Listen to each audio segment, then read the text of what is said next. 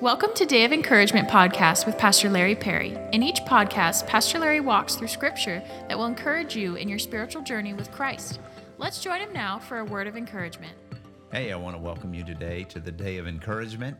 I hope you'll uh, find this encouraging today in your life, in your walk, in your journey with the Lord Jesus Christ. I want to draw a few more examples from uh, Paul, 2 Timothy chapter 1, verses 6 and 7. It says this.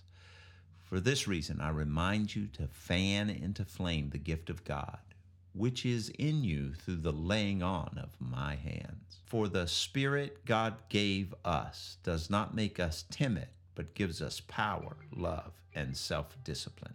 We need to remember, and that's what he's telling him, Timothy.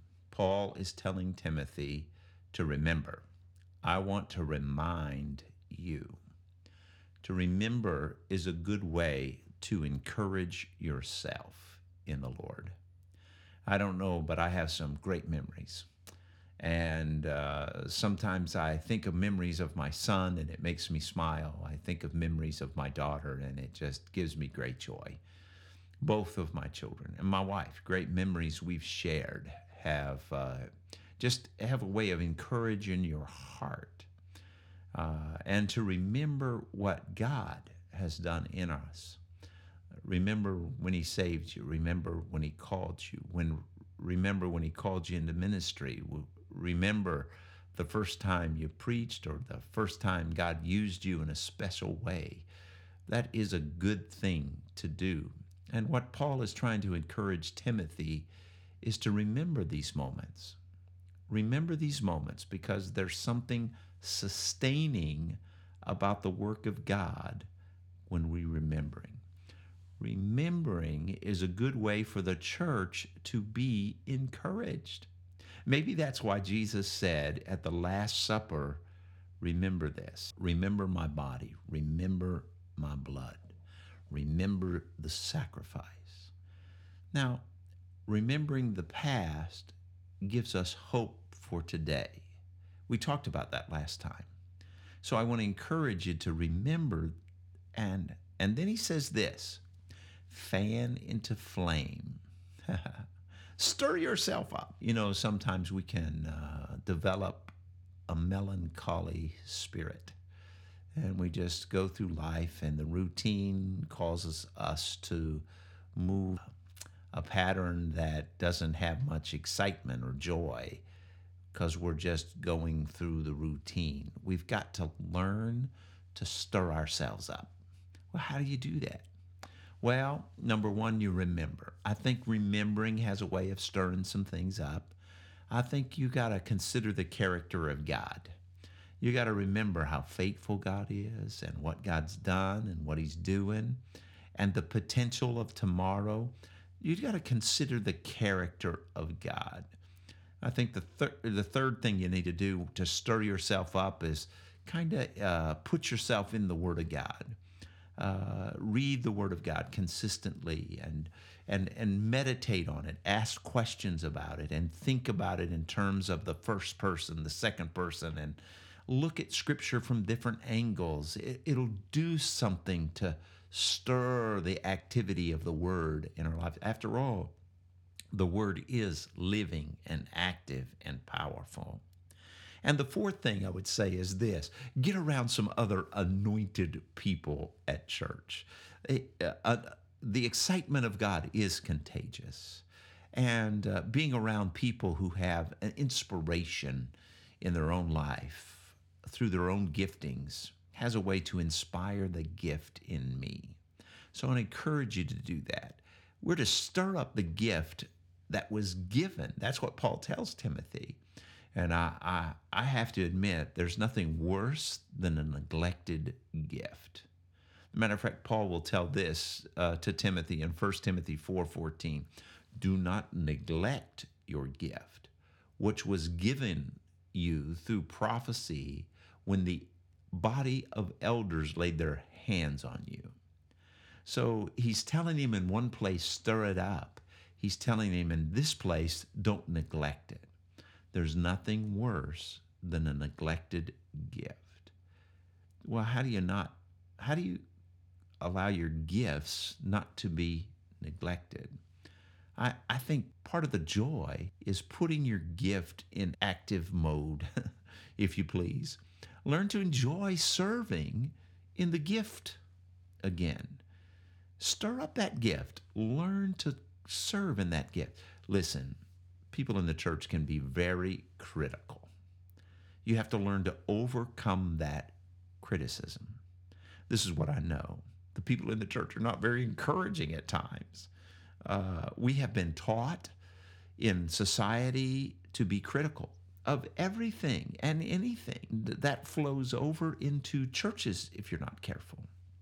We have to learn to overcome the criticalness of people, the critical spirits around. And to be honest with you, sometimes my own heart can get critical.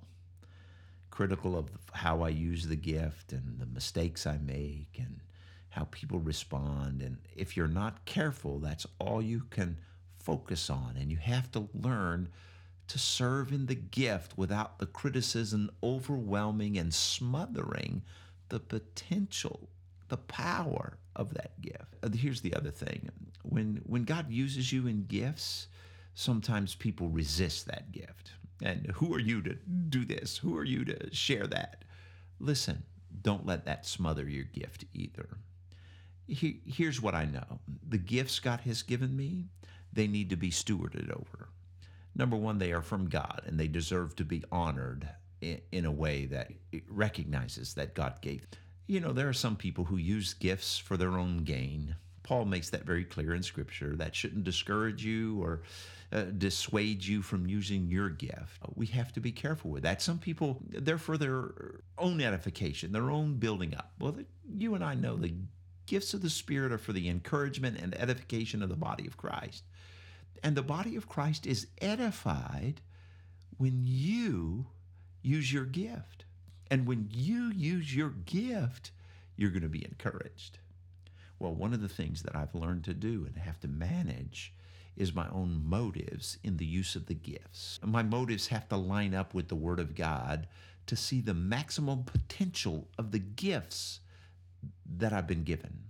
So it's uh, not for my glory or for my business card, the gifts. It, it's for the edification of the body of Christ. So I have to manage my motives in relationship so that my gifts will have the maximum potential of edification and encouragement. So, one of the things we have to make sure that we maintain in our heart and our life is this humility. Humility will be a good guard over your heart to manage the gifts of God. I'm going to say that again. Humility will be a good guard over your heart to manage the gifts of God. And the other thing you need to do is find a group of believers who will receive your gift. Please do that.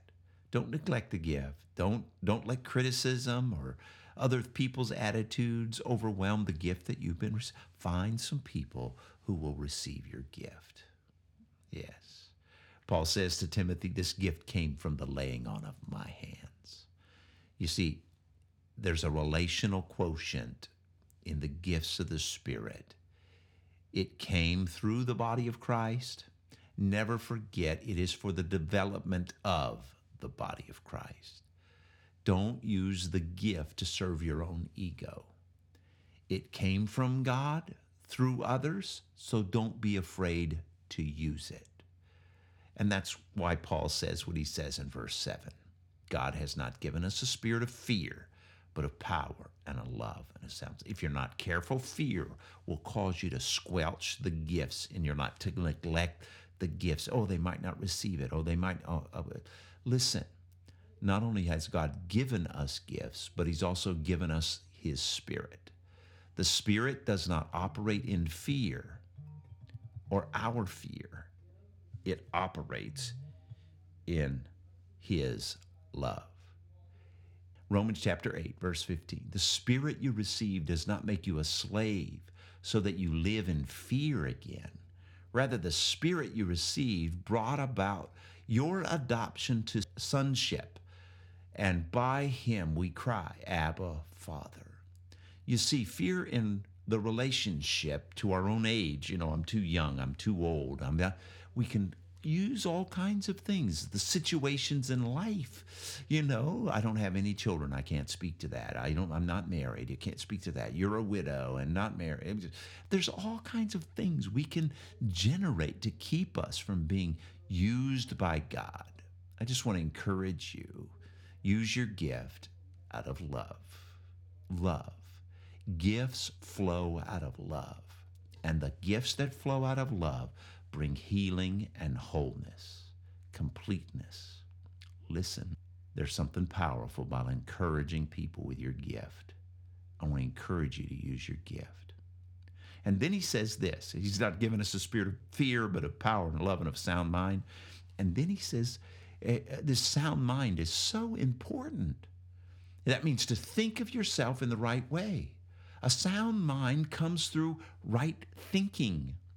Thoughts can be generated out of our emotions. Thus, you need to, the spirit to heal emotional foundations. You are loved. God loves you immensely, more than you could ever imagine or think. You're not a failure, and God has not called you to fail. Understand and realize that. See, the key ingredient in all of this encouragement is the gift of self discipline. This is the, the maintenance requirement.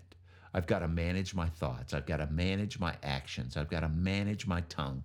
I've got to manage my sleep, my rest, manage this temple. I am the temple of the Holy Spirit. See, Paul will tell Timothy later on in 1 Timothy 4:16, take heed to yourself and to your doctrine. Continue in them, for in doing this you will save both yourself and those who hear you.